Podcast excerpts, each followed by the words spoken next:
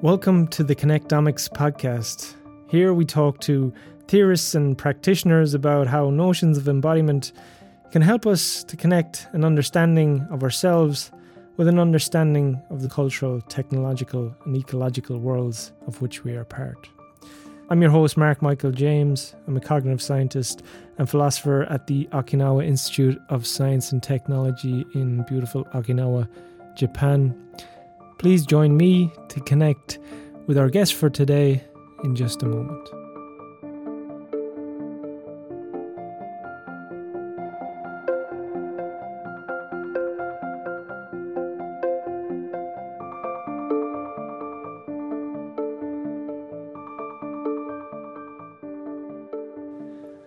Hello there. Last time we talked, I was making some apologies at the outset that I was traveling and I was worried about the sound and I was using a little portable Shure microphone that attaches to my iPhone and I was concerned that it wasn't going to be so good. but my editor informed me that in fact it was good if not even better than what my normal setup is. So this time I'm more confidently embracing this little microphone and right now, I was looking for a quiet spot to record this, and I find myself in an empty lecture hall in the bowels of the OIST building, which is kind of nice. This time on the podcast, I have a philosopher, a philosopher of cognitive science, a philosopher of embodied cognitive science, really, Dr. Mog Stapleton. I really enjoyed having Mog on uh, Mog is somebody who I've, I, I believe, become fast friends with. She's just arrived to OIST as a visiting researcher, and uh, her work is, as we you'll hear in, in the podcast, is is something I've known somewhat over the years, um, but I'm really enjoying getting to know her bit more deeply. We talk about some very interesting things. We talk about let me see, we talk about holistic approaches within the sciences, how to kind of sync them or align them or from that standpoint relate to more reductive stances you know what is the boundary or what is the threshold of inclusion for any given finding uh, what is the job of enaction or a philosophy in with respect to all that that led us to thinking a little bit about philosophies of nature um, versus scientific programs. We also talked a lot about aesthetics and style. We talked about the origins of, or the kind of ferment of embodied cognitive science in Sussex. We talked about ritual and personal and collective transformation. We talked about a lot of things. And I think there's more to talk about. Here, this conversation should be a really good introduction to some of the ideas that she's grappling with, um, that we're grappling with as a unit, and that having her here allows us to help think through more deeply. So, without further ado, it's my pleasure to bring you a conversation I had three or four days ago, maybe on the 21st of June, 2022, with Dr. Mog Stapleton. So, welcome, Mog. Thank you, Mark. Thanks for having me. I was going to say welcome both to Okinawa and to the podcast. Um, so, yeah, can you just tell us where you just came from, just so we can kind of get a sense of how you've arrived here in Okinawa and uh, yeah, so I was in Edinburgh for the last two and a half years because um, I was at uh, Ch- uh, China and East China Normal University for five months, but then the Spring Fest, I came back to Edinburgh to visit family for the Spring Festival, and COVID happened, so I got trapped in Edinburgh for for two and a half years. Um, and like you say, I've been trying to get to Okinawa since last. I was supposed to come last October, but okay. uh, Omicron happened, so they shut the borders. So I've only just been able to arrive last week.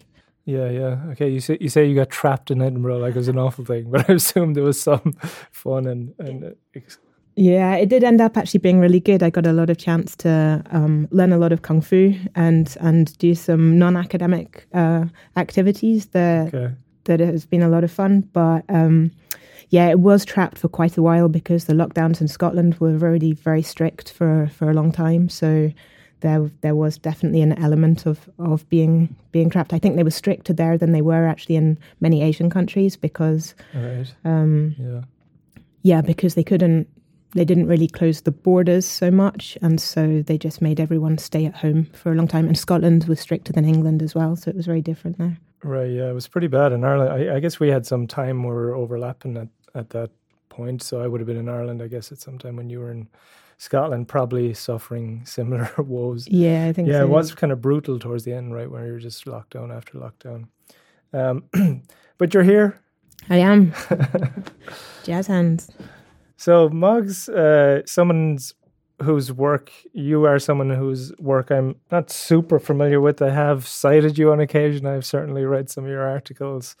Um, but I guess we haven't overlapped so much that I've been super uh, paying attention to everything you do. Um, Me neither. um, I mean, paying attention to my own stuff, yeah, know, not, not yours.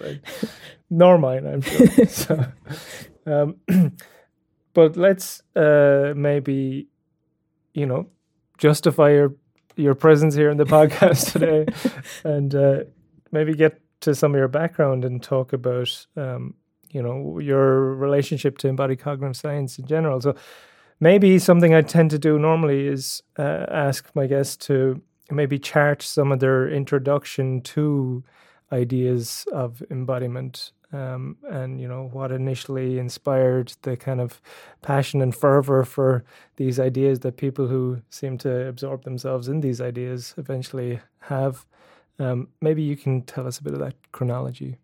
Um, yeah, sure. I think it probably started in undergrad. So, about the time I was doing my junior honours dissertation, I had a friend who was studying cognitive science at Exeter. So, I was at Glasgow. Um, and they introduced me to this book by Antonio Damasio called Descartes' Error, yes. um, which I read and was super excited by. And um, yeah, I was really interested in in this idea that emotion could be much more important to cognition than than has traditionally been um, understood in the cognitive sciences. So just just to clarify, that was the idea that was really at the heart of the book. Um, yeah, Descartes' error. Yes, exactly. So, so the uh, the Descartes' error was, you know, s- separating out the yeah. the uh, the mind and body, and and Damasio argues, no, no, the body is is actually really important for for cognition um, in virtue of yeah um, the emotional contributions to mm. um, to cognition. So he's got some hypotheses that, like the somatic marker hypothesis, which I may not be completely on board with now, but nevertheless, the the book mm. goes much into much more detail about neurophysiological changes, which really sort of captured my attention. So I ended up, yeah, being really interested in that. Um, then I went to St Andrews to continue to study philosophy and, and realized that I really wanted to get more into the cognitive science. I went to Edinburgh to do cognitive science, but it ended up being quite a computational course and it wasn't really up my street. So I decided to go back to philosophy. So I went to Sussex and started um, a part time PhD there in Ron Chrisley's Philosophy of AI and Cognitive Science group. Mm. And while I was there, I um, I was lucky to be there at the same time as a lot of people who have been really um, sort of formative to the current state of enactivism. So at the t- time, Hannah De Jaegher was finishing her PhD. Um, Ezequiel Di Paolo was um, was a lecturer there. Um, so Tom Froese, he was also partway through his PhD. Mm. And um, yeah, a number of other people, Matthew Egbert, Marek McGann was finishing his just as I was starting. So, so all these people um, with there and I got introduced to quite enactive ideas. So that was it was there that I learned about autopoiesis and people were very excitedly talking about um, a lot of yeah foundational um, Evan Thompson, Francisco Varela ideas, but also of course Andy Clark had been there twice in the um, previously, um, so he was also quite.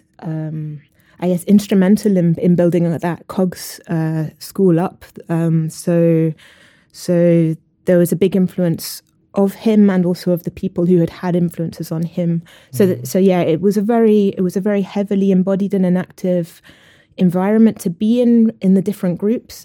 So, um, so yes, I think that's where I got a lot of um, my interest and my understanding of the sort of thinking and spirit behind this yeah. kind of approach yeah, to to understanding the the mind and the brain.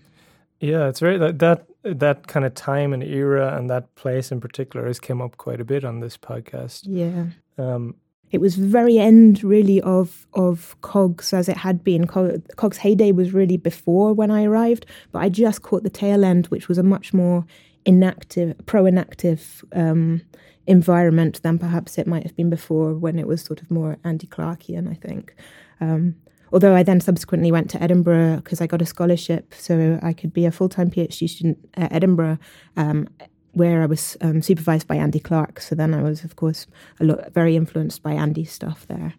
Yeah, yeah. Be, be, before we kind of, I'm, I'm just pull you back to that a little bit, and like try and understand a little bit of the sense of the mood at that time at Sussex. At Sussex, was it was there a lot of excitement about this new approach? Was there some real ambition to start to ground this new approach in more kind of scientific methodologies, or at that time was it still deeply conceptual? How was it kind of unfolding, and what was the the general spirit at the time? I guess. So I guess I will have a different perspective from people like Tom and and Hannah and Ezequiel because I was very much so I was there only for a year and I was very much a first year PhD student and all of this was completely new to me. So so for me it was like just an introduction to these ideas. I wasn't really aware of those sort of subtleties. Um, it did seem that everyone was very excited about that approach. It didn't seem to me at the time. It didn't seem like it was a new approach. It was just like a, a new. To me, it was new. It to to them, it just seemed to be how they were thinking and what how they were thinking um, through a framework through which they were thinking and, and making sense of things. And it seemed um, yeah, it seemed to be the default among many um, of the people there. Which so it took going away from there to realize that actually that it was it's actually quite um, uh, a niche area of philosophy of cognitive science or cognitive uh, a niche approach to cognitive science. It's not like a default approach, um, but it, yeah, so. So it's interesting. I guess we all do that. We grow up in inside sort of traditions and just assume that they're the mm. default until we right. find differently. Right, right. But, so one question I have is: Do you feel that this the kind of ambitions of the framework at that time have came to the kinds of fruitions that was expected of them? I know that's a very general question, but I wonder if anything comes to mind that sticks out. Um, to be honest, I think that would have required me having a more sophisticated understanding of it at the time. Mm. Um, so I was really still working on more kind of Damasio mm. um, ideas. It was just that, yeah, the, these ideas and this language and these people were um, were ones that I got introduced to there, but I wasn't. I didn't sort of jump into the enactive approach. In fact, I wasn't really so so much aware that there was an enactive approach at that time. Um, it was more of like a trickle effect. Mm. Um, yeah. So yeah, I don't think I'm in the right position to to be able to judge that. I guess what I can judge is that um, the people who were very junior at the time, like Marek and Hannah and Tom, and Ezequiel to some extent, even though he was already faculty, um, have uh,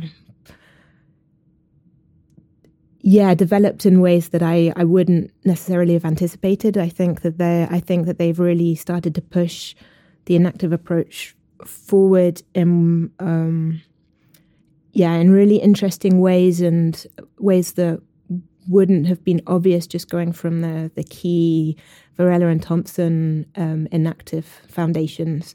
Um, so yeah, so that's quite fun to think of. Um, mm. Yeah, their their progression from then. Sure, sure. So, yeah, yeah, yeah. I mean, like the, the there's an impossibility of anticipating the future, right? When it's yeah. not yet the future, and if you knew what it was going to be, you'd already know what the future is. Um, so one other question I have here is, um, it's not with respect to this work in general, but you being a philosopher, I'm interested in your take on it. Um, I often feel, and I, I, certainly think it's true, that there's an aesthetic draw to certain frameworks. Um, and that doesn't always overlap with you know the the kind of uh, comprehensibility or the perfect rationality or the extent to which the framework has developed in its sophistication or um, you know it can be certain personalities within a, a, given someone who's promoting a theory and has some some degree of charisma or whatever and there's something about um, that that's both uh, kind of challenging to accept insofar as like, well, I was drawn to this because these people were also drawn to it, but also um, it's something important about that, right? Like I think even it says someone like Whitehead would say that the the style of one's reasoning or you know logic or the style of one's whatever craft, whatever it may be, is is kind of a, a the highest realization of that thing, right? If you can express that thing in a particular style. And I think that aesthetic draw to something is a reaction to a particular style of somebody's way of doing it, right? So the experts are already doing it in a way that you're drawn to. I wonder at that time for you, was that part of the attraction, right? So, like you said, maybe you didn't fully have the broad sense of everything that was included in this, but there was something that was luring you towards it regardless. Yeah, I think so. So even at Sussex, I, what interested me about that approach, or rather, you know, the things that the people who were entwined within that approach were saying. So, because I guess that that was more how I was um, engaging with it at that time, was that people really cared about people cared about the body, the biology. They weren't just like factoring that out. So I think that that was that was the initial draw for me. And then the second draw was so when I went to Edinburgh to start working with Andy Clark, the first thing he did was to give me, uh, to send me away to read Mind in Life by Evan Thompson, which had just come out because that was 2007. Mm. Um, it was a little ambitious of him, I think, to expect me to get through that because it, it is a Bible. It, I mean, it's it's it's a a Bible that I keep going back to. I wouldn't say that I've like you know mastered mm. that text yet, um, but that but engaging with that text at that um, time, I could tell.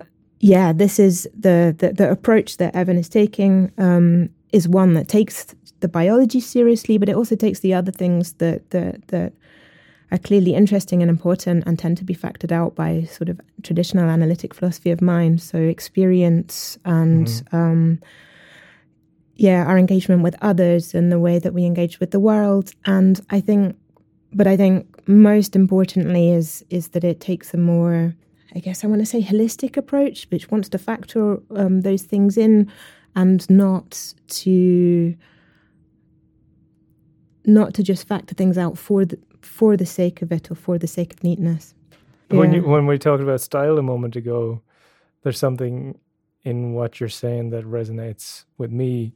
I think so. My own draw to it was certainly along these lines, and I I was sensitive to that at the time, um, which is not to speak against the kind of coherence of the project or anything like that, um, but my own say I guess, affect in relationship to what I was being presented with suggested a promise within enaction that I didn't quite see in other places. And that promise for me was precisely, I think, what I think you're getting at, right? This more holistic approach. Yes. And that doesn't just include the body, at least not for me.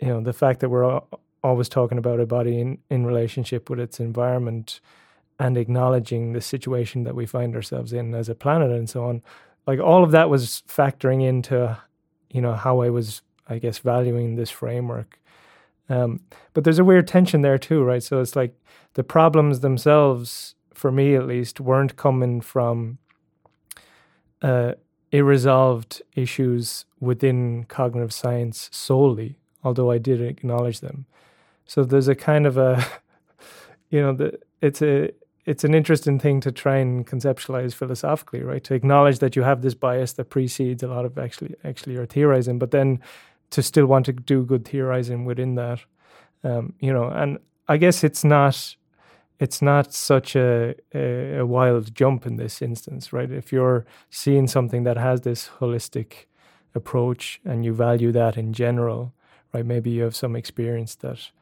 leads you to value that. I've certainly had situations with health where I take a more holistic approach and has better results or whatever, or you know, family dynamic or whatever, whatever. Um, so there might be a bias there, and it's not a crazy bias, right? And then to allow that bias to inform your kind of uh, lure into this framework, I think is not necessarily a bad thing, but it's something I do do think it's something we should be conscious of. Yeah, I think you're right. Um, so yeah, I think that's why I, am quite resistant when people want to sort of talk about sort of enactivism as opposed to other um, more traditional approaches. They want you to defend, uh, yeah, defend the enactive approach. Mm. And I think um, while in some contexts, and so when we're doing research, obviously we want to say what what we're contributing that maybe other approaches don't but you don't want to keep getting drawn back to defending an enactive mm. approach or something because that's putting a higher requirement on on the enactivist than you are on um, yeah other researchers basically i think if we're honest we're we're we're always drawn to like the subjects or the approaches within the subject that we have yeah that we're temperamentally suited to mm-hmm. um, and you you shouldn't have to always be uh, defending that choice rather we can just accept that we we are temperamentally inclined towards particular ways of viewing the world um, mm-hmm. and then of course you have to you have to sort of hold that as it were um, you have to be aware that that you are looking at the world through a certain um, certain framework, a certain habit through certain habits of mind, and that will have certain biases. Mm-hmm. Um, but we're all, you know, we're all mature enough to know that all of us are doing this, mm-hmm. and so and so then having having then the space to explore through that framework. But I'm very much, yeah, I th- I think. For me personally, I'm very much just temperamentally inclined towards um, the ways of doing research and the ways of understanding the world that other people who are drawn to the enactive approach um, tend th- that I share with them. So, so the same kind, um, the same kinds of ways of thinking, and other people who like I like to call enactivist friendly because they might not identify themselves as an as an activist, but um, have positions that. Um, enactivists um, are, are, drawn to because they are sharing the same, yeah, the at least some of the same ways of thinking about the world um, I think is a good thing to to to do that. Also, also, of course, to know that you're doing that, but but it is a good thing to do that. And uh, yeah, so I am very much temperamentally inclined, and I think also because of my background, because I grew up um, moving around the world a lot and spent a lot of my childhood in in Hong Kong. So I think this kind of the uh, yeah, the enactive approach has a kind of a more yes, this more sort of holistic way of thinking that is very much shared by by um, ways of thinking that that are more sort of common in Asia. Even if you're not like immersed into mm. the Asian philosophies, you, you nevertheless, yeah, it's a, it's a slightly more um, collectivist, holistic ways of thinking in general, as opposed to the sort of more individualistic um, modes that are more common in, say, the UK and Germany and America. So. Yeah, uh, it's interesting that enaction does make some efforts to try and help us understand that kind of framing too. Like why it is that we're drawn in particular ways to particular things, right? And why it is that affect and embodiment and so on provide frames on our reasoning that, you know, in some sense are a step ahead of it a lot of the time. Yes, exactly. So so yeah, we're in a good position to be aware of all of the ways in which yeah. we're doing that. Yeah. I'm gonna try and uh, speak on behalf of somebody I only heard on a podcast yesterday, but he's quite interesting. Maybe you know him. Um, Johannes Jaeger is his name. He's a theoretical biologist, um, but he's enactive friendly, I would say. Um, and I guess he's more of a philosopher at this point than a biologist. He was an empiricist and so on. Uh, certainly worth checking out for any anyone listening. I think anyone listening to this podcast will get a lot from him. But he talked about so we're now we're a couple of orders away from the actual source of these ideas but he talked about some philosopher whose name i can't remember and a book um, that was entitled re-engineering, re-engineering philosophy for limited beings. You know this book? no i don't. I don't know it either. So i'm venturing into the darkness here. But the basic idea i believe of this book is um, what he calls perspectival realism. Okay and it's precisely getting to, I think, what we were just saying, right? That it's not that a view on the world is not a, a, a venturing towards something like real knowledge.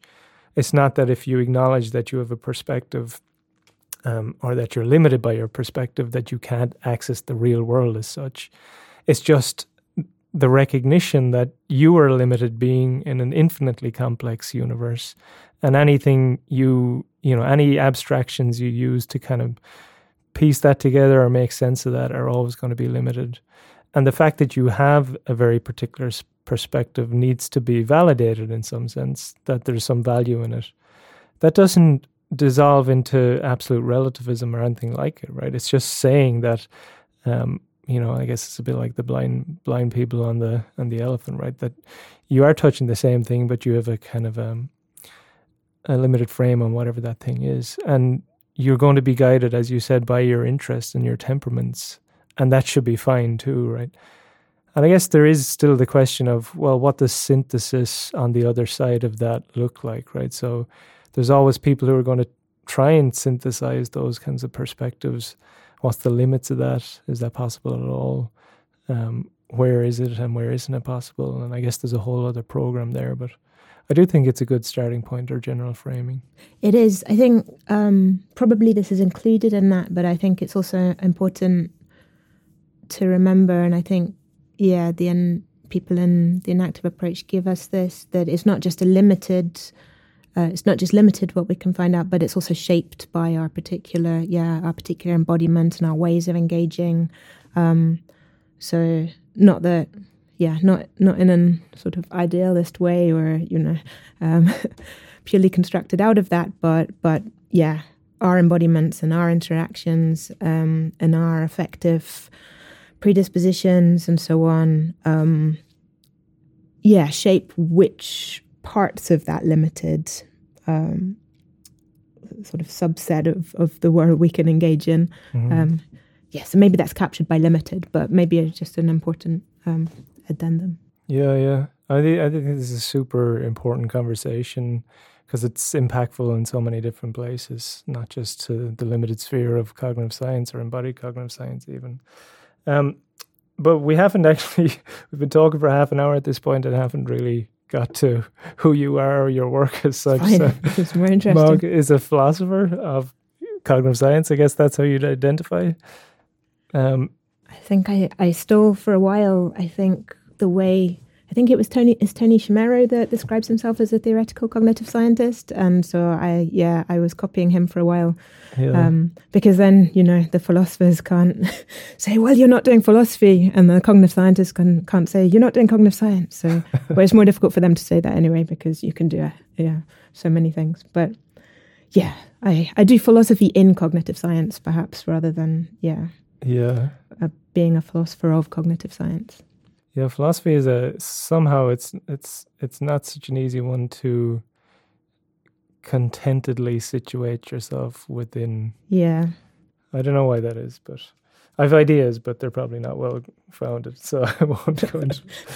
so basically, so I, I wanted to maybe you know take take us back to the start of your real engagement with these ideas, um, maybe back to your PhD. So I know your PhD was really on the role of the body in affective cognition or the role of affect in cognition more generally. So obviously stemming from um, maybe some of those early interactions with Damasio and so on. But can you just talk to us about the general outline of that and what, what you were arguing for there, and maybe how you've thought about those ideas since or how they've evolved? Yeah, I think so. It came from a general dissatisfaction with the traditional or orthodox embodied cognitive science approach of focusing on sensory motor embodiment and morphological embodiment. So, um, so the shape of the body and and how we use the body for action.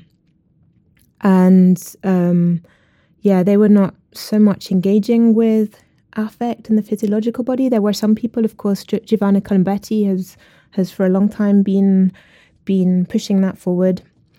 Um, and then, as I said, Andy gave me Evan Thompson's book to read, and then as a result of the project I was in, I went to a lot of conferences during my during my PhD, and I met Evan at a couple of these, and um, yeah, he agreed for me to go over and study with him for three months at the University of Toronto when I was, in, I think, second my second year of my PhD.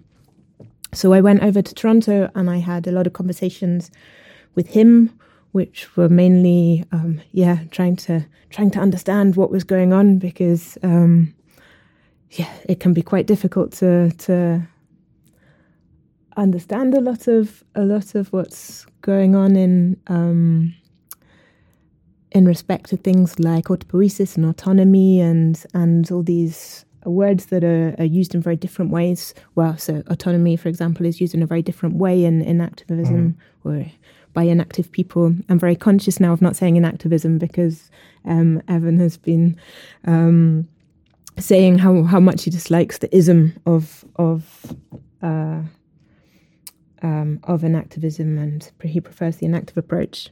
And I wasn't really thinking about that before, so I was just been throwing it around. Uh, but I don't mean anything particular by the ism, uh, just the the enactive approach. Um, right, yeah. So so yeah, so I was very, very much influenced by my discussions um, with him and by the kind of work he does in in Mind and Life. Um, but I didn't want to frame my PhD thesis in terms of the enactive approach. Um, mainly actually because of something that Evan had told me at one of the conferences I had met him at earlier on in the PhD, warning me that that um, perhaps doing sort of a PhD um, on enactive things at that time wasn't perhaps uh, like a wise approach career wise. Um, I, I took a approach that also wasn't wise career wise in in but but a slightly different one. So so what I tried to do is is to look out with the enactive approach, um, look out out with the works that people within the enactive approach were doing, um, rather looking at the psychology and the neuroscience papers to see. Um, what they were saying about the contribution of the body to affect and cognition. And so just looking at like sort of orthodox neuroscience papers. Um, so that's that's basically what my PhD does. It um, there there's some you know introductory chapters that you just have to shove in because it's a PhD thesis, um, but the more interesting parts of it are the the chapters sort of three, four, and five, where I'm looking actually at the connections um, yeah, between the internal physiological processes and and and how you can't really you can't factor them out when you're when you're looking at um, sort of consciousness, you know, the way that, that we experience the world, but also cognition more generally because of the the details um, the details of so what I call the gooey stuff, so the like cellular signaling and and so forth. Um, you know, the modulation, neuromodulators, all all all of all of this gooey stuff. What how it's affecting each other.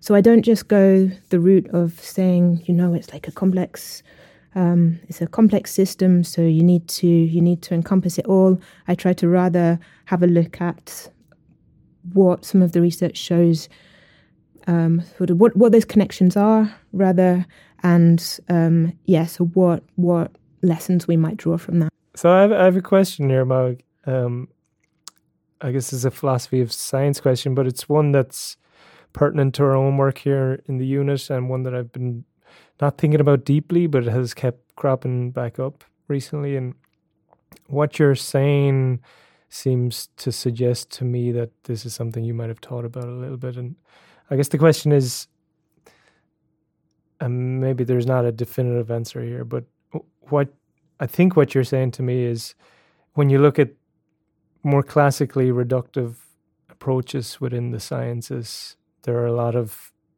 findings, we might say, stuff that seems to be relatively invariant anytime we inquire into it, and there seems to be something there. Um, and then the question is always going to be well, what is the, say, causal relationship between this activity, if we assume it to be stable enough to call it that, and the larger whole that it's part of?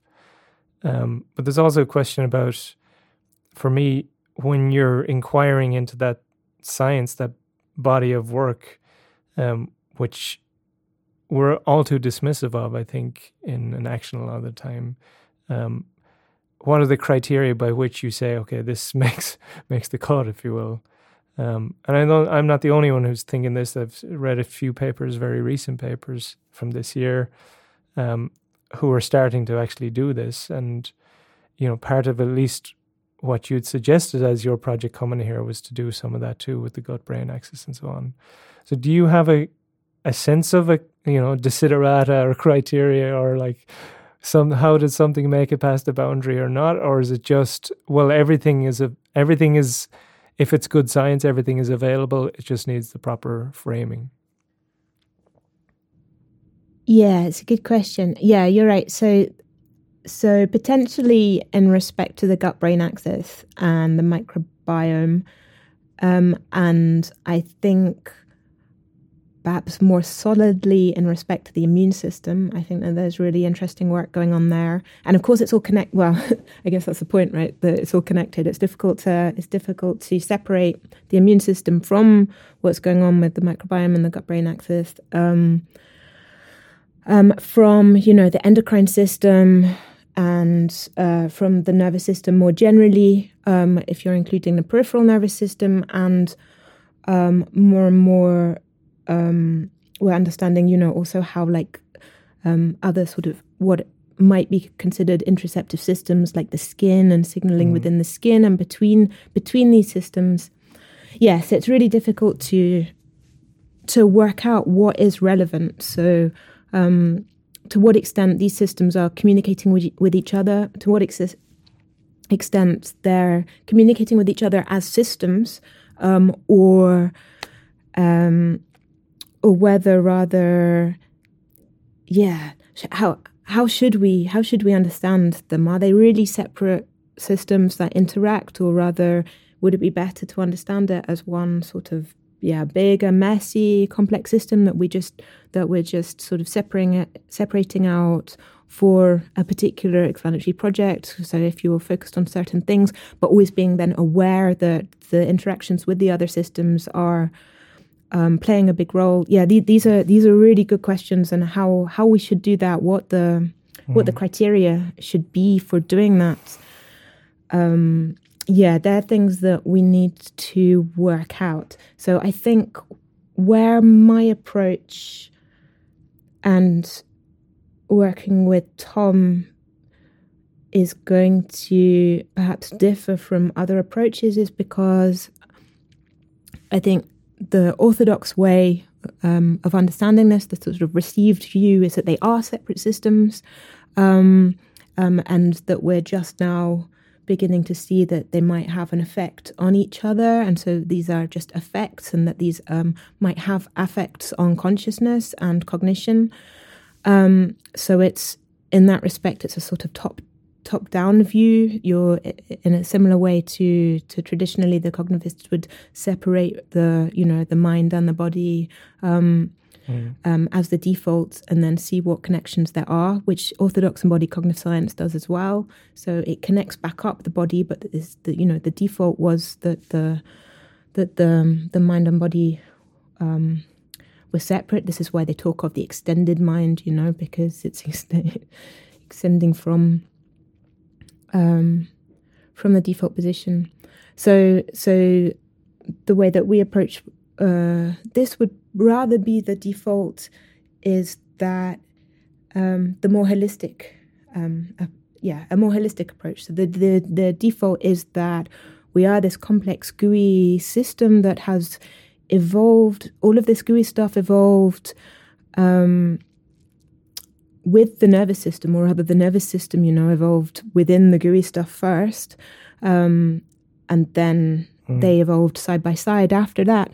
So so let's take um, let's start from this bottom up perspective where you're you're taking us uh, taking this body first approach. This um, you're taking you as a body within which you have uh, a brain. Um, rather than a brain that has a body. So it's not to say that I think that you can't separate out those systems or that it's not useful to separate out those systems.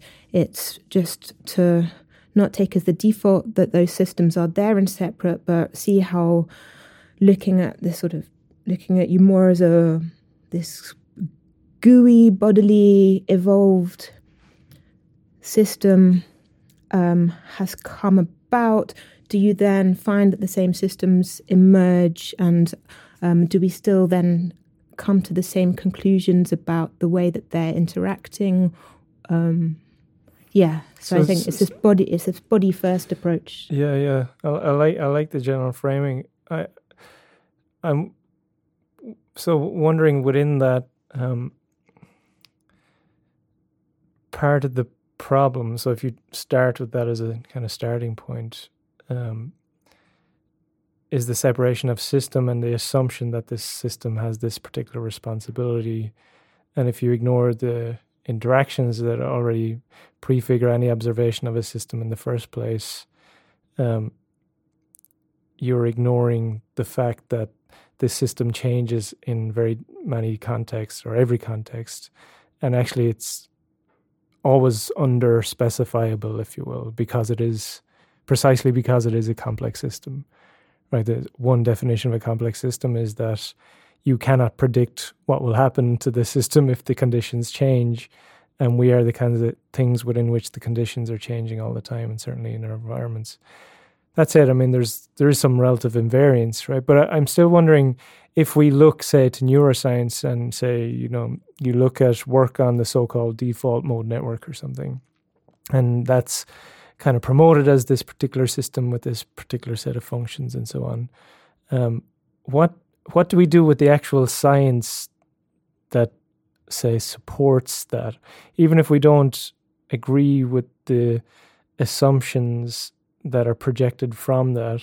Can we trust that the science itself is free of some of those assumptions? It seems not to me, right? Do we have to throw out any talk of you know default mode networks whatsoever um, or is there some value in having some you know approximation of systems internal to the to the dynamics of the brain and saying well at least it's pointing towards something and we should preserve that in some fashion just frame it differently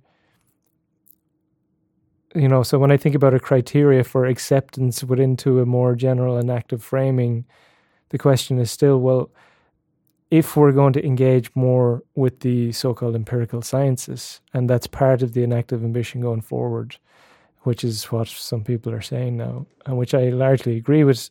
At least I agree that it might be interesting and helpful. Um, do we start all over again? You know, do we do enactive neuroscience, and what's different about that? Um, or do we accept the fact that there's been good work done already. And obviously, we can point to say people like Walter Freeman or or somebody or you know some of his progeny and say, well, they were doing things differently from the start. But I still wonder. I still, you know, I, I don't know if that's quite satisfying to me. You know. Yeah, I see what you mean. Okay, so um, I definitely agree with um, engaging with the empirical sciences. That's basically, I guess, what I'm mainly interested in doing. Um, I think it's great to uh, the people who are putting forward enactive and enactive friendly sort of approaches to empirical science. That's also great, but that's I mean, yeah, that's not the majority of what's out there. So I, I definitely think I definitely think it's not only okay, but we should be engaging with all of the good science out there. Um, but again, I guess in order to do that, you're always doing that, or in order to do it well, you're doing it by being aware of the assumptions of the researchers um, who are producing that. So, so you can still draw on people's papers um, who might have very, very different approach and very different outlook to you, um, as long as you know what it is they're showing within what context. So, mm. so I think you know they're all doing sort of good science. They just mm they might be making yeah ta- making certain assumptions and then following um, uh, following through on those. And as long as you frame it like that, so you're very clear in what what is being shown in what context, that seems fine to me. Mm. Um, obviously, yeah, I tend to approach things through a different framework, but I think I think it's consistent to the, be able to benefit from the results that other people are making um, that other people are producing. Um, yeah, so I don't I don't necessarily think that there needs to be an enactive science. I mean, I guess the hope is that as people can show that maybe the received views or the orthodox ways of going about things aren't capturing everything that we, might want to capture, then then science sort of will evolve to be more enactive friendly. I guess so. I'm I'm specifically thinking more sort of like neurophysiology. So that's quite different from mm. how people might approach psychological studies, sure, maybe, sure. and neurophenomenological studies and stuff, where there might be a bit more of an impetus to to make the actual experiments and studies uh, consistent with enactive ways of thinking. Um, yeah. yeah. I guess you know one kind of example there is there's a tendency maybe in uh, neurophysiology to overextend insights into certain assumptions about the nature of mind and so on. Um, whereas actually the the good neurophysiology has actually been done, but then maybe I mean, uh, not to be dismissive here, but like maybe it's poor f- philosophy that's kind of laid on top of that. Yeah, and some and of that is you could is just ignore problem. that. just ignore yeah, I think so. I mean, so yeah, people people have a tendency to be sometimes a bit lazy, or they, yeah, they frame their papers in ways that are just very common in the discipline, like you know, yeah. Um, like conflating mind and brain, or saying right. that the self right. is in you know, the anterior insula or whatever. Right. Um, so I think rather than engaging with it, you know, I think it's better to ignore it because I don't think they're very deeply committed to these things in ways that philosophers care about anyway. Mm. Um, it's just like ways of talking, it, ways of talking that can be a bit dangerous because um, it can start encouraging other people to be talking in, in those ways. And then we as philosophers have to beat that out of them. But um, so it'd be better if they didn't. But we're not we're not going to change the way neuroscientists speak. So it's better to just ignore it, I think, and do do better ourselves. Or try to do better ourselves. I mean, we also fall into um, bad ways of speaking quite a lot as well, and have to have to police ourselves quite a lot. So yeah, yeah, inevitably. Um, the so there was a, also a couple of papers recently. I know we're kind of deep in the enactive, you know, inside baseball here, but hopefully this this is going out to people who are sympathetic to the conversation. Enactive friendly people. exactly. But um, on enaction as a philosophy of nature and maybe having failed as a kind of new paradigm for cognitive science. Um, and part of me likes the enactivism as philosophy of nature. Um, maybe for me, it, it doesn't go quite far enough as a philosophy of nature, but I do think it serves quite a good role as a kind of integrative framework. I think Sanneke de Haan's book is a good example of this, where mm. she brings together, you know, various dimensions biological, social, psychological, physiological and does so in a quite convincing, satisfying way.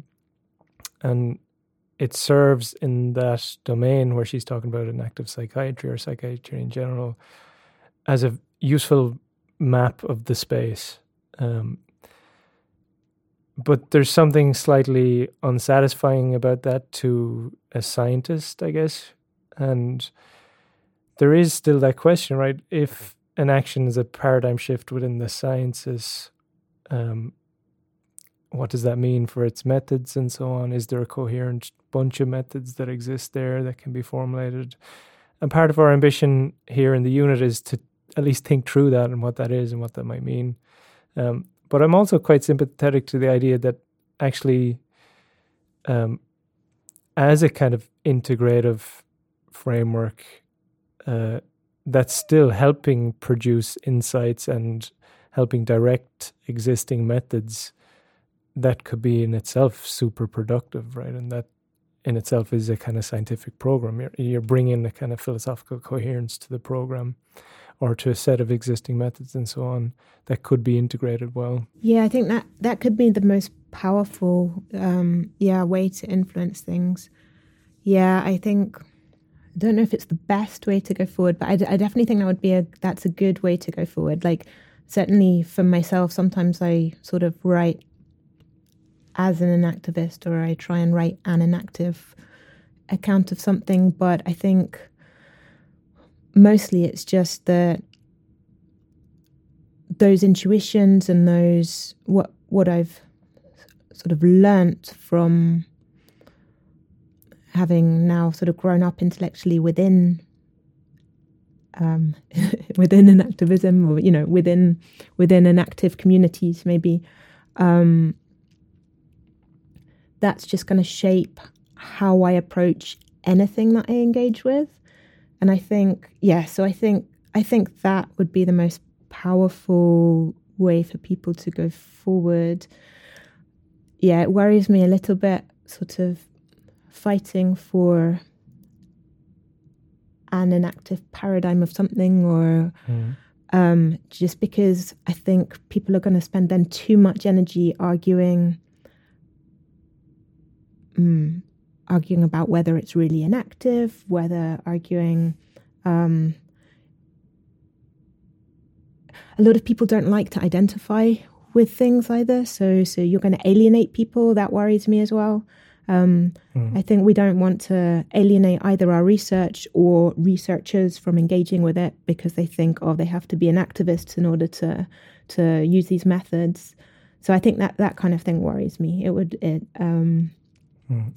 I think better to use use the ways that we think and the ways that we've learned from i mean what, what's so great about the enactive approach is it's so interdisciplinary right we're learning from from all these different scientists and researchers and philosophers and and um, yeah other other researchers all who share certain intuitions and ways of thinking and then are are are like doing their research and connecting other people's research so it's like it's this really rich um, well of of uh, resources, I think that that we can draw on. So I think that that's that's the if there is an ism of enactivism, that's that's the thing that it gives us this this huge well of of resources from all these different disciplines, but connected by people who who all agree that you know the mind the mind is complex the mind yeah. and the body uh, it's complex and yeah. we need to account for all of these connections and relations between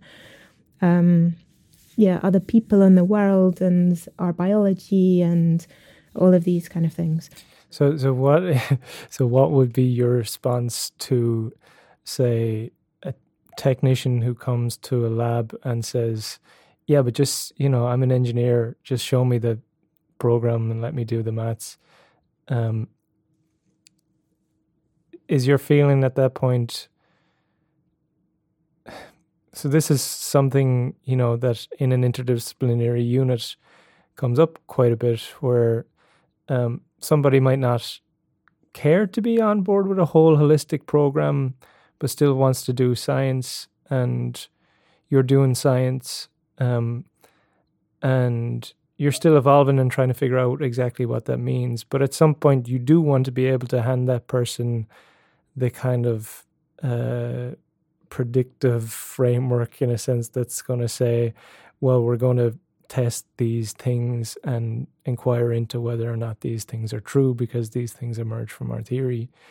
Um, and precisely the richness you describe often works against that, right? The fact that so many things can be drawn into it and made sense of within the larger frame. I mean, to me, this is super exciting, right? And it, as I said, it works as this kind of integrative philosophy of nature and so on. But then, you know, the challenge still exists about consolidating something that looks not just to us like a science, but actually has the features of a, a rigorous scientific program. Or else we just throw that out and say, actually, this is the science of the future in some sense, and you know, the need for integration um, expands beyond any you know desire for the siloing that has existed up the, until this point. And ecology in some sense comes first and we're all about interaction and relation. And however long it takes for us to get to a point where we're actually talking sense um, it takes that long but that's the project. Uh, and maybe we won't have all the kind of tech transfer from that project that might be apparent from other more reductive approaches but that's fine because we're actually aiming at something that's grander or more I don't know, holistic? Yeah, I, I think probably I think the latter. Um, I think that I don't really have the expertise to judge on the former. Um, I mean, I don't, I don't see why, in principle, at the technician level, you would need to be on board with hmm. like a particular approach. You just need to do the things sort of you're asked, but also to be aware, like I guess, to be aware of alternatives and why it is you're doing what you're doing. I guess mm. that um, um, yeah, I, I would assume that the sort of responsibility for choosing yeah which frameworks to use and how to use them would would lie higher in the hierarchy. Um, so so you can still use yeah people who aren't on board to do certain sub sub parts of it. But yeah, I think I think run, that kind of thing is beyond my expertise. I I I wouldn't know how to go about. It. Yeah, I guess this is a conversation that's been happening in this unit, so it's unfair of me to just throw it out there as part of a larger discourse. But um, I'm certainly interested if you I think, if you have any ideas. I think I think no. So I think my my view on it is the same as my view on. Um, using research, using orthodox research from the scientists, um, from from the sciences more generally. Yeah, like right. as long as things, as long as you're aware of the assumptions that people are using uh, when they're doing certain things, um, then then that's fine. Um, I think that yeah, this is this is. I think just the main thing that we need to do with everything: be aware of, of those biases, be aware of the frameworks that people are using, and of course, you you can also uh, work within a framework you don't necessarily agree with, uh, um, and uh, when you know, um, when you're aware that you're doing that, it can be it can be, uh, yeah, quite liberating to do that, right? So you're you. You, you could work within that uh, framework even if you don't uh, um, agree with it, just to see what follows by doing certain things, by taking certain assumptions, and that's a that would be good science. And you could, as long as you explain what you're assuming at the beginning and, and what follows from what, um, yeah, those are useful results to then produce as well as and yeah. So I think in in a group also it's fine for um, people to be implementing things that they may not agree with, but also just to be working in a more traditional way. Um, I think as long as because presumably some of the tasks are more mm. um, more orthodox and and they're not requiring more uh, sure, yeah sure. enactive thinking. Sure. Um, yeah, yeah. I think there's a you know there's a it'll be interesting. I think for you to spend time here in our yeah. unit and then us maybe to have a conversation again in six months time yeah yeah because i don't know very much about sort of the implementation within the science labs of, yeah. of these kinds of things so this, this is definitely an ambition and you know thinking about how do we formalize operationalize yeah. you know mathematize even um, some of this stuff in a way that's both i guess true to the values that we hold at the kind of core, the kinds of things we've already talked about. Yeah. But are also inviting to more technical minds and satisfying in some fashion to our critics, right? That we can um, point to the fact that things can be done in more holistic terms and still have some rigor, right? Mm but I th- I do honestly think um, that that's uh, it's not just us in embodied cognitive science that are like moving into this difficult space. I think that's probably true in a lot of sciences as you know complexity becomes ubiquitous as we start to realize that um, agency is important, right? You know, when you think about biology and it's beginning to grapple with this same question, um, all of a sudden you introduce something like indeterminacy into material systems or physiological systems, f- which for a long time have assumed none of that, right? They didn't have to, or they avoided that conversation. So I think, you know, it's not just us grappling with this, and maybe we learn together as a larger scientific community. Um, but maybe we can come back to some of your own work a bit more uh, directly. So one thing you wrote recently, which seems very interesting, um, and maybe you can give us some of the background to this and some about where it's gone, because I know in our conversations together, uh, you've said to me a few surprising and interesting things that uh, I think our our listeners would like to hear about. Um, so you recently had this paper, enacting education. Um, and if I'm not mistaken, this comes from well, a general interest, I guess, in pedagogy and education, but also your time in China with ideas from Chinese philosophy, or just ideas from Chinese philosophy before you ever even got to China. Um, and yeah, what you talk about as transformative learning. So maybe that's a good place to jump in. What what what do you mean by what so transformative learning if i understand correctly is an existing kind of paradigm or pedagogy. Can you describe that to us? Yeah so it comes from jack mezirow from the adult learning um, literature. Um, so he tries to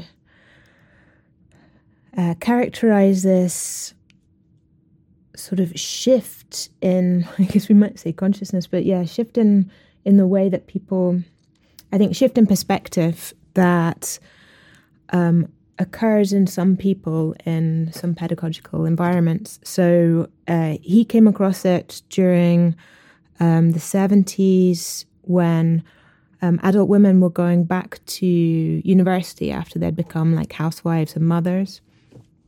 And um, he found that um, some of them were really not just sort of learning new things and becoming more aware, so more broad, uh, a broader awareness.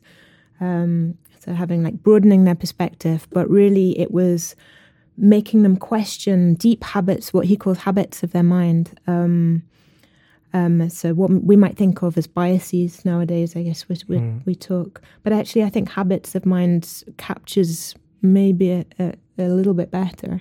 Um, and so they be, um, he he lists this whole process, which I um, list in the paper, um, of sort of becoming, yeah, having this sort of dissonance, having a, like quite a strong affective response to that, and and um, so coming to terms with that by sort of identifying the the kind of habits of mind that um, they are viewing the world through, and realizing that they're not no longer helpful mm. um, in in the context in which they are now. So then, they, well, he talks, I think, more in terms of them being accurate. So, but I, I think helpful is maybe a better way for us to think about it. Um, and so, um, sort of realigning their way of thinking um, um, to be more fitting, more appropriate to the situation that they are now.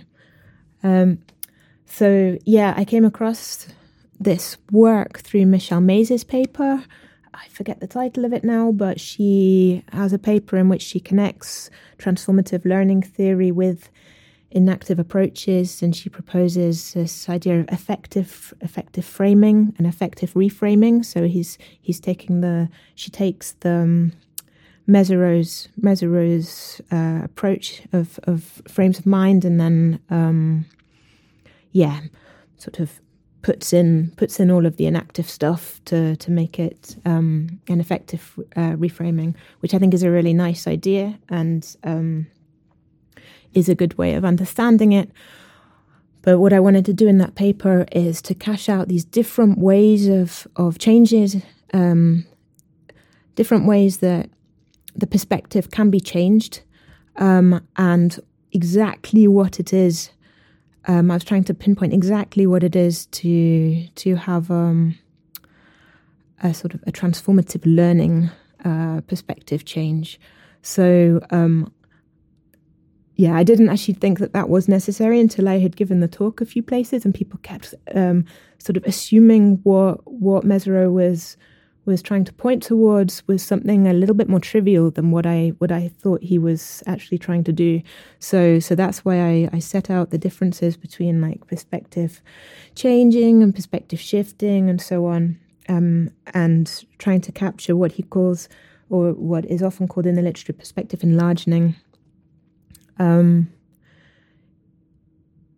yeah, which is this much deeper deeper change in perspective that that um, yeah really allows us to engage with the world in a very different way.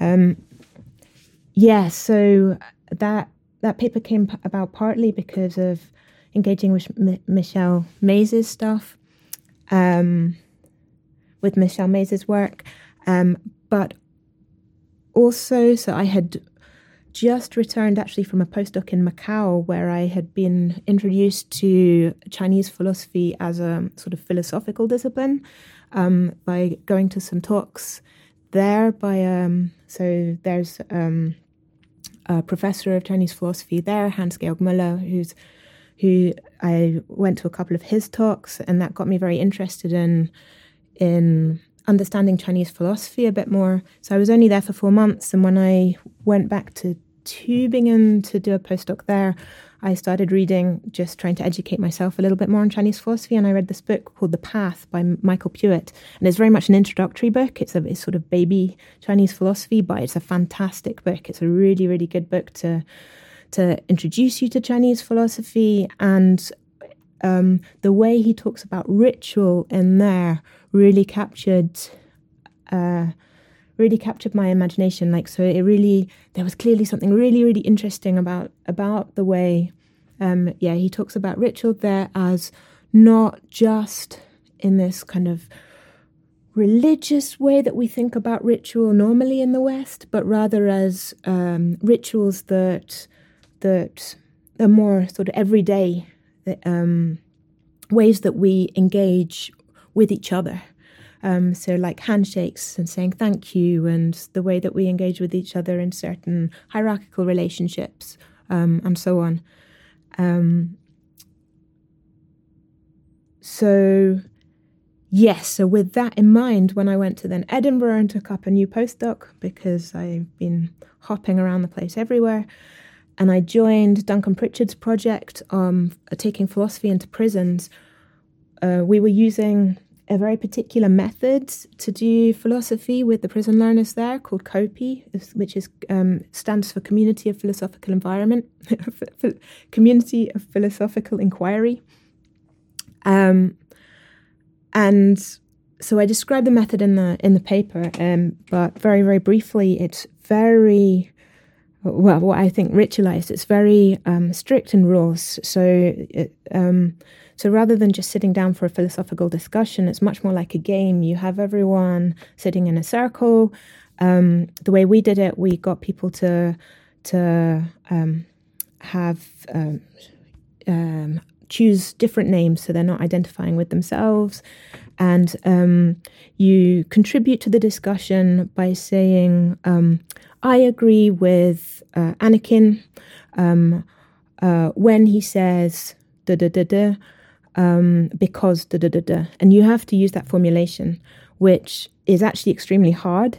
Uh, it's really hard to to do, partly because you have to listen to each other really carefully, because you actually have to remember what someone has said instead of just sitting there most of the time formulating your response, which is the way that we quite often engage. I think that's also, I've noticed when we've done it with philosophers, they're particularly bad at this. And I think that that's probably why, because they're always sitting there just thinking of what they want to say instead of listening to each other. It's a good lesson for us, I think.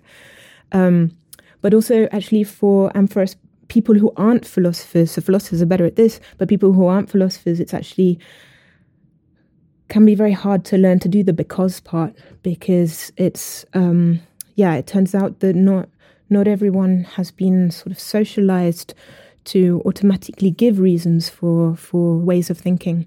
Um, so that that was quite interesting to me. That that when you're doing philosophy with children, teenagers, and and learners in prison, um, that because part is is really, mm. yeah, it, it, can be quite a struggle. Mm. But anyway, so so the the point of when when we were doing that, um, I saw very clearly through the sessions and so, so I wasn't leading those sessions. The the other PI on the project, Mary Beauville, um, so who was working with Duncan, she was she was leading these sessions. So she was doing these. I was sitting in the session as one of the participants for most of it. I led I led a couple when she wasn't there, but mostly I was sitting with another with um, a student um, from Edinburgh, and then the rest of the um, the participants were prison learners or and prison teachers. Um, yeah, I saw very clearly, like through throughout the sessions, there was a very big change in the way that the participants acted with each other um, and acted towards themselves and to the prison teachers. So that this this real this real shift in I don't know really what to call it apart from this sort of transformational shift, this transformational learning shift or a shift in attitude. But it's an uh, it, it was very much an opening up and um, yeah, almost like yeah, a freeing to engage more that that I could see was really important, but was really difficult to characterize, and I still struggle to characterize. I don't think it is um, completely characterized by transformational learning, but that's um, it's it's it's one way to sort of try and uh, track the thing that I that that is of interest. Um, yeah, so so coming coming to coming to that project, having been so influenced now by Michael Puett's um, account of ritual and Confucianism, um, it just became yeah, very apparent to me that, that what was going on within that context was a very, very ritualized interaction where so um, where people were doing a thing he talks about as um, as ifing. So where he thinks um, what's really key to a ritual is this is uh, this as ifing, this engaging in this playful way where you know that uh, you know that it's not real, as it were. So he compares it, for example, to playing hide and seek with a small child. Um, the child, both you and the child, know that you know you're not really hiding and they're not really seeking but you're both engaging in the game as if you were. Mm. so there's this is this holding on to something very lightly.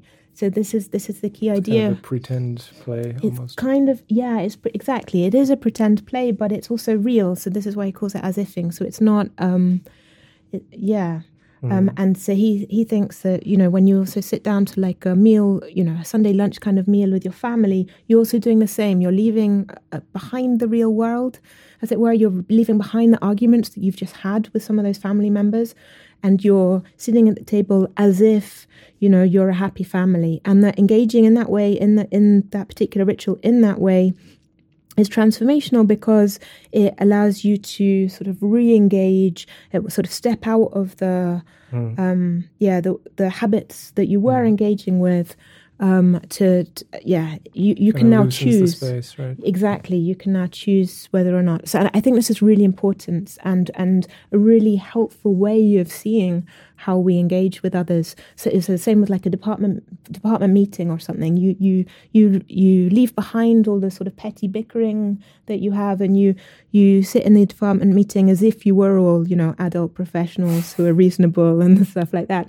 And that can engage then allow you to go back to your department as a slightly different person right, as, as right, a person better placed to actually engage as that person um you know? So um so yeah, he he draws powerful. on it's really, really powerful and and he yeah he's a it's worth reading the book and he gives examples from chinese philosophy in this but i think we can we can use that very much um especially with the enactive approach the way that so like your work on habits and stuff like this that we know that habits are very important and yeah, how to yeah. break this is a purpose, purposeful breakdown of habits by using other habits yeah. um, but to make us in the end more flexible so yeah, so I, I developed this a bit and I put it in context. I won't go through it now.